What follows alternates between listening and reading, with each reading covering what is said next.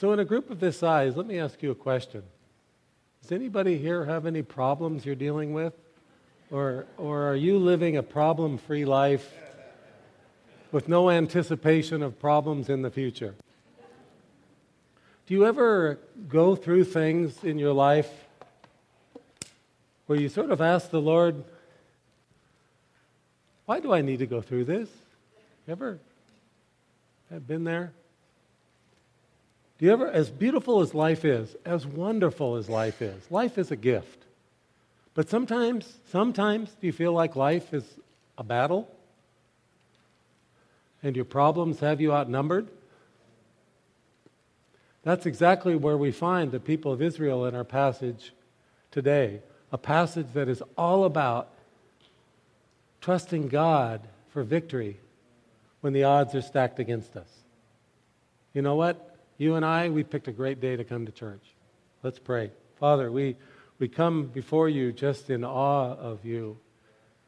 You are great and you are glorious, and you have promised us victory over the struggles and battles we fight in life with victory in you, Lord. And we just pray that today we would come with open hearts to hear your truth. I, I don't know if there's a passage in Scripture more clear than Deuteronomy chapter 7 for how, how much you love us and how much you care for us and how you are here to fight for us in the things that we go through. So I pray, Father, give us receptive hearts. Give us open hearts to hear your voice. Comfort us with your truth, we pray. In Jesus' name, amen. Please turn to Deuteronomy chapter 7. And while you're turning there, and I'm turning there, let's look at a, what a few people have said about trouble. Jesus said, Don't worry about tomorrow. tomorrow will worry about itself. Each day, each day has enough trouble of its own. So here our Lord is telling us that trouble is part of everyday life. It just is. How about Winston Churchill? He said, When I look back on all these worries, I remember the story of the old man who said on his deathbed that he had had a lot of trouble in his life most of which never happened. Got to think about that, huh? Churchill said that you and I can spend a great deal of time in our lives worrying about and being afraid of things that never happen. Wonder how much time you and I have spent. How much time have you and I wasted being in fear and stress over something that never happened?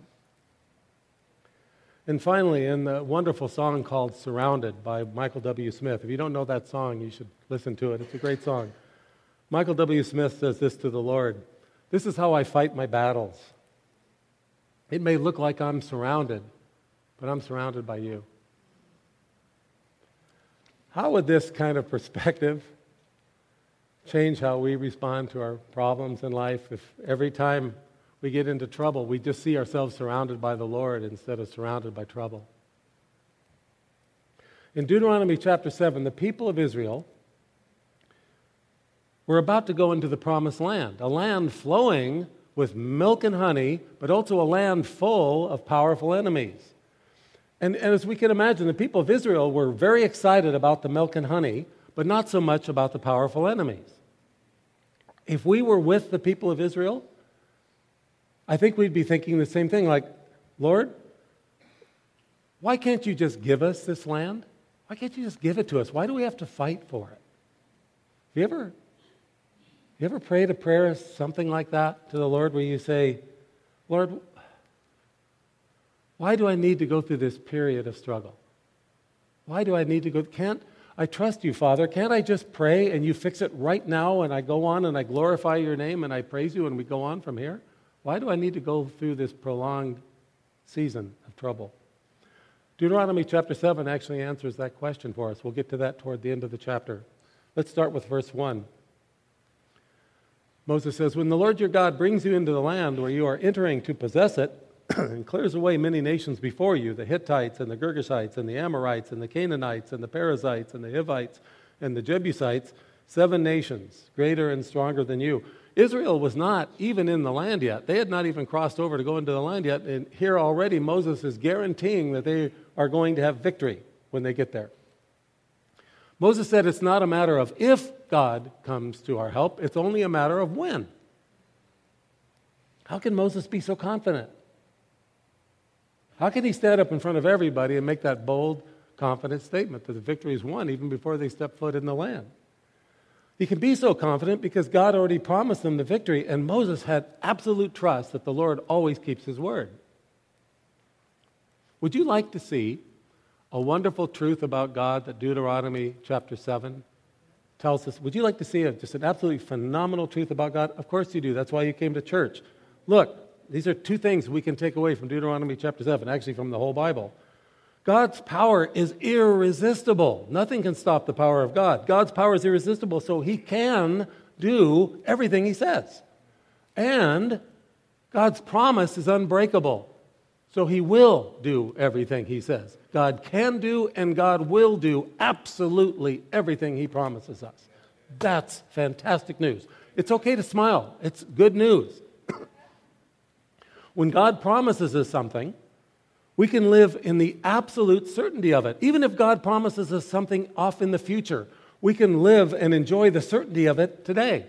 Now, we just see here that, that God promised the children of Israel that they would have victory in the promised land. Well, what kind of promises has God made to you and me? Let's look at just a few of them. 1 John 2.25. Yeah, here's a promise. This is the promise which he himself made to us. Not much, just eternal life. How can we know for sure we're going to heaven? We can know for sure because God promises when we give our, put our faith in His Son, heaven is a guarantee, it's a lock, it's a sure thing. It is. The instant you and I trusted in Christ, our eternal life with the Lord began that very moment and will never end. That's why, for you and me in Christ, we can make plans. We can, we can plan not only what we hope to do this afternoon and tomorrow, we can plan for what we hope to do a million years from now and forever. Isaiah 40, verses 29 to 31. Here's a promise He gives strength to the weary, and to him who lacks might, He increases power. Though youths grow weary and tired, and vigorous young men stumble badly, yet those who wait for the Lord will gain new strength. They will mount up with wings like eagles. They will run and not get tired. They will walk and not become weary. God promises that He has strength but not just enough strength for himself. He's got plenty of strength to share with all of us when we're feeling weak and tired. And feeling weak and tired is a condition that I spend a great deal of time in. I don't know about you, but how often do you go through life and you just feel weak and tired? If you feel weak and tired, this promise is for you. It's wonderful to be young and have, a, have strong bodies and knees that work. That's wonderful. But our greatest source of energy is not our youth, it's our Lord. Sometimes it's hard to wait for God to resolve our difficulties. It's hard to wait for the victory. But the Lord promises us that those waiting periods, even though they're really difficult for us, our waiting periods can be the greatest source of power in our lives. One more amazing promise. Romans 8:31. You know this promise. Paul says, "What should we say to these things? If God or since God is for us, who is against us? Who, who are we worried about? God is on our side. Who are we wor- worried about? Brothers and sisters, this is how we have to look at everything in our lives. Absolutely everything. Our human brains tell us we need to worry. Oh, I got to worry about this. If I don't worry, I'm not participating. I got to I got to really mull this over. I got to stress about this. Our human brains tell us we have to worry, but here's what God says. God says, "I'm with you. I've got this.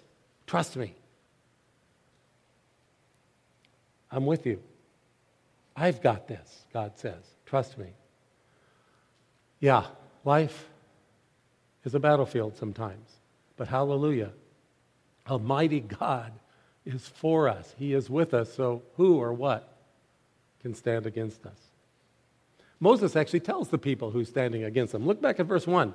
Moses lists, lists seven nations that are occupying the land that God has given to Israel. He says, the Hittites and the Girgashites and the Amorites and the Canaanites and the Perizzites and the Hivites and the Jebusites. And just in case the people are not doing their math, Moses adds seven nations greater and stronger than you. What kind of pep talk is that? Seriously? Moses says, Welcome to the promised land. Your enemies outnumber you seven to one. Armies and fortified cities are united against you. They are greater and stronger than you. That's his pep talk. Well, here's a news bulletin for you and me. Just about every problem we face is bigger and stronger than us. Just about everything we face in life is bigger and stronger than us. So let's, let's think about this. We need to think about this for, for a moment. if most problems, if most problems we face are bigger and stronger than us, what does that tell us? What does that tell us that our problems are so much bigger and stronger than us? It tells us that the strength and power of our troubles only proves the superior strength and power of God to overcome our problems. The power of Israel's seven enemies only proved the magnificent power of, of Israel's God to overcome those enemies. Whatever we face, and it can be scary, but whatever we face, God is always overwhelmingly bigger. Always. Sorry, I was worse last night. Psalm, Psalm 46 1, magnificent psalm. God is our strength, our refuge and strength. God is our refuge and strength, and ever present help in trouble. Do you know what ever present means? It's fantastic. Get this. Here, God is comparing his help. God is comparing his help with the trouble that you and I get, get ourselves into and the trouble that you and I face. And God is saying he is closer, he is more present than our trouble is. So, in other words, God's saying no matter how close trouble comes to you and me, God has given us His promise that He'll always be closer. Whatever you go through, I know, I know, it can get really hard. But whatever you're going through, whatever trouble you face, God promises that He will be closer. God promises to be our fortress, our safe place in battle. But here's the thing about a safe place we have to go to it. We can't be standing out in the middle of the battle go, oh, there's my safe place over there. That does us no good. We need to go to that safe place. We need to rely. We need to depend on the power of God. We need to trust His power and strength in our battles. And one of the most fierce battles you and I face and fight in our lives is our battle against sin and temptation. So many problems in life. So many problems in life can be avoided when you and I avoid sin. When we decide to obey the Lord rather than disobey the Lord, we can save ourselves a lot of trouble. Wouldn't it be awesome? Wouldn't it be awesome if the moment when we trusted in Christ, He just took away all of our sinful desires so nothing tempted us to disobey the Lord anymore? Wouldn't that be great? I trust in you, Lord. Oh, good. Hey, nothing, nothing tempts me anymore. Wouldn't that be awesome? God promises that you and I already have victory over all of our sins in Christ. But in His perfect wisdom, God knows that you and I need to fight against our sin every day of our lives by trusting and relying and depending on His promises and His strength. We see this in God's command to the people of Israel over the seven enemies. Let's look at the next few verses, verses 2 to 5. And when the Lord your God delivers them, the enemy nations, before you, and you defeat them, then you shall utterly destroy them. You shall make no covenant with them and show no favor to them. Furthermore, you shall not intermarry with them. You shall not give your daughters to their sons, nor shall you take their daughters for your sons. For they will turn your sons away from following me to serve other gods. Then the anger of the Lord will be kindled against you, and he will quickly destroy you. But thus you shall do to them. You shall tear down their altars and smash their sacred pillars, and hew down their asherim and burn their graven images with fire. God chose the people of Israel to be his instrument of ju- judgment against seven evil, idol worshiping nations.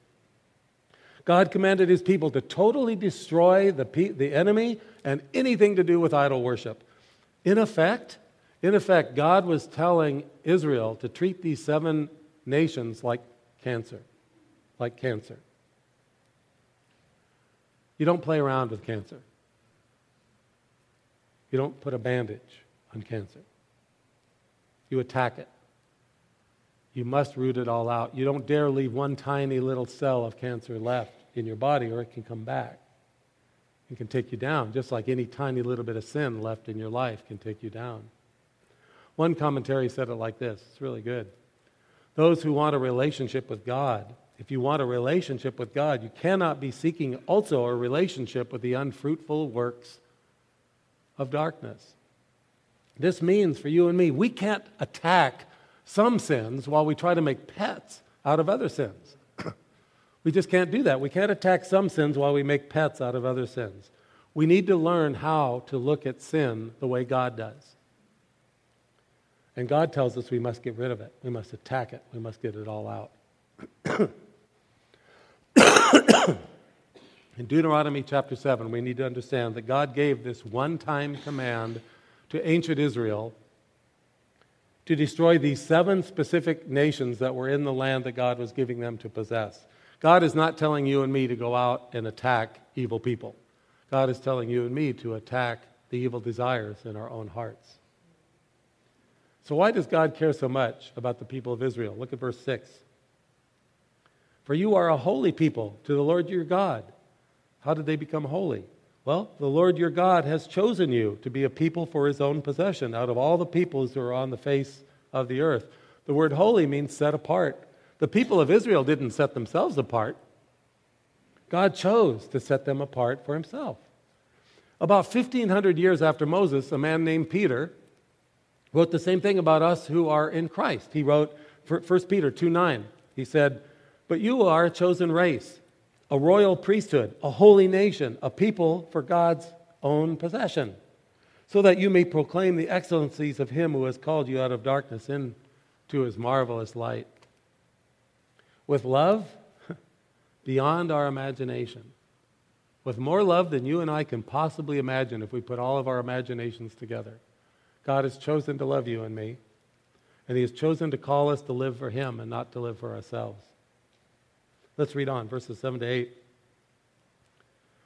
The Lord did not set his love on you, nor choose you, because you were more in number than any of the peoples, for you were the fewest of the peoples, but because the Lord loved you and kept the oath, kept his promise, which he swore to your forefathers. The Lord brought you out by a mighty hand and redeemed you from the house of slavery, from the hand of Pharaoh, king of Egypt. The Lord chose the little, small, insignificant nation of Israel because He loved them. He loved them.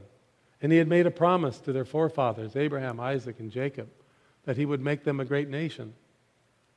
And God always keeps His promises. Likewise, God has chosen little you and little me because He loves us. He loves us and because he's promised to save all who trust in his son, not because you and I are great, but because he is great. Verse 9, this is great. So he says, Know, therefore, be certain, don't have any doubt. Know, therefore, that the Lord your God, he is God, the faithful God, who keeps his covenant, keeps his promises, and his loving kindness to a thousandth generation with those who love him and keep his commandments. The phrase to a thousandth generation means an everlasting number. It means that God loves us and will keep his promises as to, to us forever. So, when will God ever stop loving us? When will God ever break his word to us? Never. Not ever. Verse 10 But the Lord repays those who hate him to their faces to destroy them. He will not delay with him who hates him, he will repay him to his face.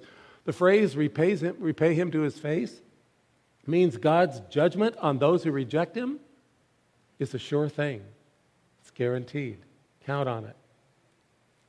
Moses wants his people and us to understand that you and I have two very clear choices to make. We don't have three, we have two. We can love and obey the Lord and receive everlasting blessing. Or we can rebel and despise the commandments of the Lord and receive his judgment. That's the two choices. In the next verse, Moses strongly urges obedience. Let's read verses 11 to 15. therefore, Moses says, therefore, because of those two choices, therefore you shall keep the commandment and the statutes and the judgments which I am commanding you today to do them.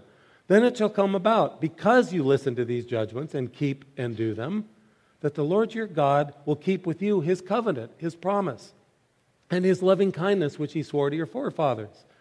Verse 13, he will love you and bless you and multiply you. He will also bless the fruit of your womb and the fruit of your ground, your grain and your new wine and your oil, the increase of your herd and the young um, of your flock in the land which he swore to your forefathers to give you. You shall be blessed above all peoples.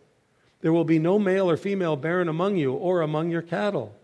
The Lord will remove from you all sickness, and he will not put on you any of the harmful diseases of Egypt which you have known, but he will lay them on all who hate you. Wow. Do you see what this tells us about God? God loves to bless obedience. God loves to lavish his blessings on those who obey.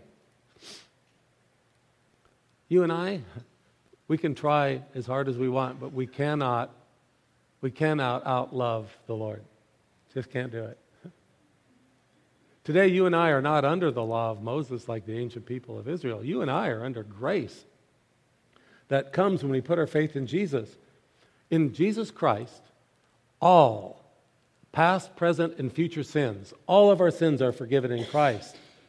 However, however, even under grace, when we choose to disobey the Lord, we make ourselves vulnerable to the, to the destructive nature of sin which can bring all kinds of trouble and all kinds of misery into our lives. We need to learn to look at sin the way God does. That's what this passage is all about. And Moses reminds the people again in verse 16. He says, You shall consume, you shall destroy all the peoples whom the Lord your God will deliver to you. Your eye shall not pity them, nor shall you serve their gods, for that would be a snare to you.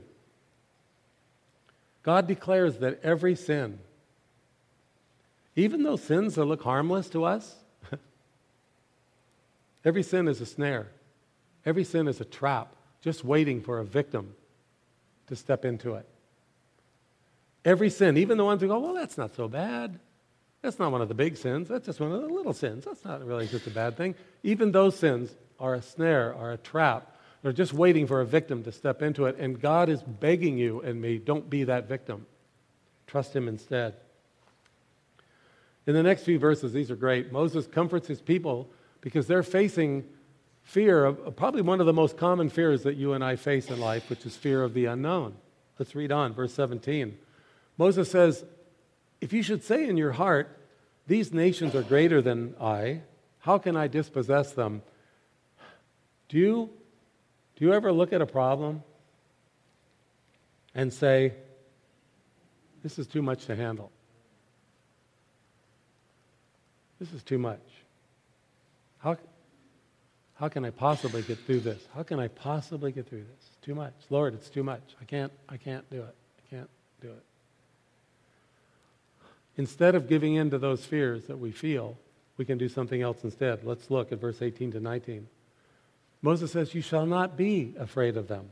Instead, you shall well remember what the Lord your God did to Pharaoh and to all Egypt, the great trials which your eyes saw and the signs and wonders and mighty hand and the outstretched arm by which the Lord your God brought you out. So shall the Lord your God do to all the peoples to whom you are afraid. Moses tells the people if you really want to overcome your fear, the best way to overcome your fear is to work very hard on your memory. Work hard on your memory to remember. Remember, remember the faithfulness of God to you. Remember what God has done in the past. If you have a lousy memory, especially where things of God are concerned, if you have a bad memory, do yourself a huge favor. Who deserves the favor more than you? Do yourself an amazing favor. Write it down. Make a list. Write down one thing. Write down five things. Write down ten things. It doesn't matter how long your list is. Write down a list of the, thing, the things that God has done faithfully for you in the past.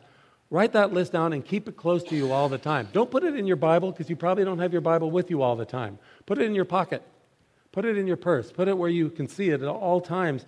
And every time you face a new problem or you start worrying about an old problem, get that list back out and read it. And well remember how good and faithful God has been to you. The Word of God is telling us this. This is just a truth from the Word of God. The best way, the best way to face our fears is to turn our back on our fears and face the Lord. That's the real way to, for a, a believer to face our fears. Turn your back on your fears. Face the Lord. Look His direction. Always, always look His direction. Verse 20 gives us another reason why we should always look to the Lord. This is great. I love verse 20. Look at this. Moreover, Moses is saying, okay, in addition to, wait, there's more. Moreover, the Lord your God will send the hornet against them until those who are left and hide themselves from you perish. Here's something else we need to always remember about the Lord God works in unexpected ways. He just does. I think God loves it. I think God loves to do things we can't see coming. He loves to work in unexpected ways. God often solves our problems in ways we can't even see. We never saw that coming. Here, God promises to to send the hornet against Israel's seven powerful nations. Now, the hornet can mean one of two things. Either God is going to send real swarms of very angry wasps into the enemy camp to make them miserable and disable them, or the hornet can also mean terror. God is going to put a terror into their hearts. Either way, it means that Israel is going to face an opponent that is in no condition to fight. God's going to see to it. So there might be more of them. They might be bigger and stronger, but they'll be in no condition to fight. Why? Because of the hornet. That's amazing. God does things in amazing ways. We can always trust the Lord. That's the beauty of, of knowing God, having a relationship with the Lord. We can trust Him. Even when we have no idea how He will accomplish His plan, He always does. That's why we need to make that list so we look back. Things always look clearer in the rearview mirror, don't they? It's like, wow, I never saw how God would get me through that, but He did. Verse 21 You shall not dread them, for the Lord your God is in your midst, a great and awesome God. We all face we all face dreadful things. I know. We face dreadful things. We face very stressful times. But that's when we need to remember the Lord is in our midst. He is with us, and He is awesome. This means that He is unstoppable and unlimited. When you're in those dreadful situations, your helper, your Lord, your Almighty God is unstoppable and unlimited. Remember, I said at the beginning um, that sometimes we might pray, Lord, why do I have to go through this period of struggle instead of you just fix it with one prayer and we move on? Remember that? Verse 22 gives us the answer to that question. Look at verse 22. The Lord your God will clear away these nations before you little by little. You will not be able to put an end to them quickly, for or because the wild beasts would grow too numerous for you. Moses tells the people if God allowed them to come in and swiftly defeat the enemy in one quick battle, the unburied corpses and all the, the land that is left uninhabited would attract hordes of very dangerous animals. God thinks of everything. God thinks of everything. That's why we need to trust Him. He thinks of everything. We need to trust Him. God always does His work His way according to His perfect timing. God works little by little. That's His way. He works one step at a time, and we can be sure of this. We can be absolutely sure of this. Anytime God waits, anytime God waits in your life, He waits for your benefit. God is not paying attention. God is not distracted. Go, oh my gosh, I forgot about you. Oh, let me get back to that. No, no, no, I do that. God doesn't do that. God is saying anytime He waits, it's for your benefit, even if it doesn't feel like it. When God does not give us quick victories, it's because He always knows what's better for us. This is a great passage to come back and read again when you're going through a prolonged struggle. Even though the battle for the promised land will take time, however, the victory is assured. Look at verses 23 to 24. But the Lord your God will deliver them before you and will throw them into great confusion until they are destroyed. He will deliver their kings into your hand so that you will make their name perish from under heaven. No man will be able to stand before you until you have destroyed them. Yeah, Israel's outnumbered seven to one. But you know what? God never cares what the odds are. And neither should we. Neither should we. Israel has seven huge problems ahead, big ones, but God promises them promises that the battle is already won.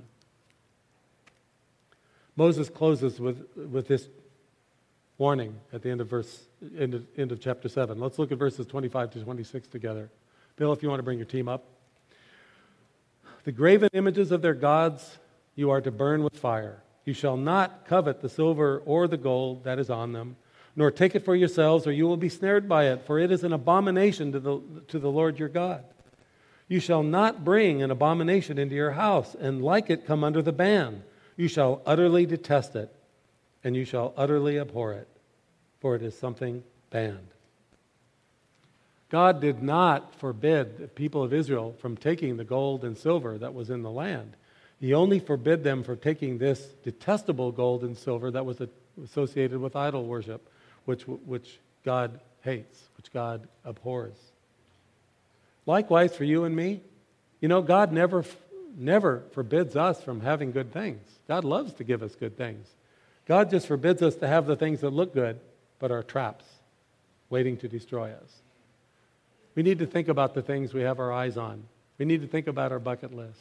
It's not bad to have a bucket list. We just need to think about the things that are on them because sometimes the things we want are things that are not good for us. So we'll close with this thought for homework, for life work, for you and me. Life is a battle. But our awesome, unstoppable, unlimited God is in our midst. He's with us. Let's well remember his faithfulness to us, and let's trust him for victories that he has promised. Our prayer team will be here to pray with you at the end of the service. Let me close in prayer, and then we'll have one more song of worship. Father, we just come before you as weak and weary people, unable to battle many of the enemies in our midst. Father, thank you that you have promised us the victory. Thank you that in Christ our victory over sin and temptation is already won. All of our sins, past, present, future, Father, you died for. You paid the price for. Father, please help us become men and women that trust you, trust you in the midst of the storm, trust you in the midst of the battle. Lord, let us be men and women that put worry and stress aside and focus on prayer and focus on your faithfulness. Thank you, Lord, for your word today. In Jesus' name, amen.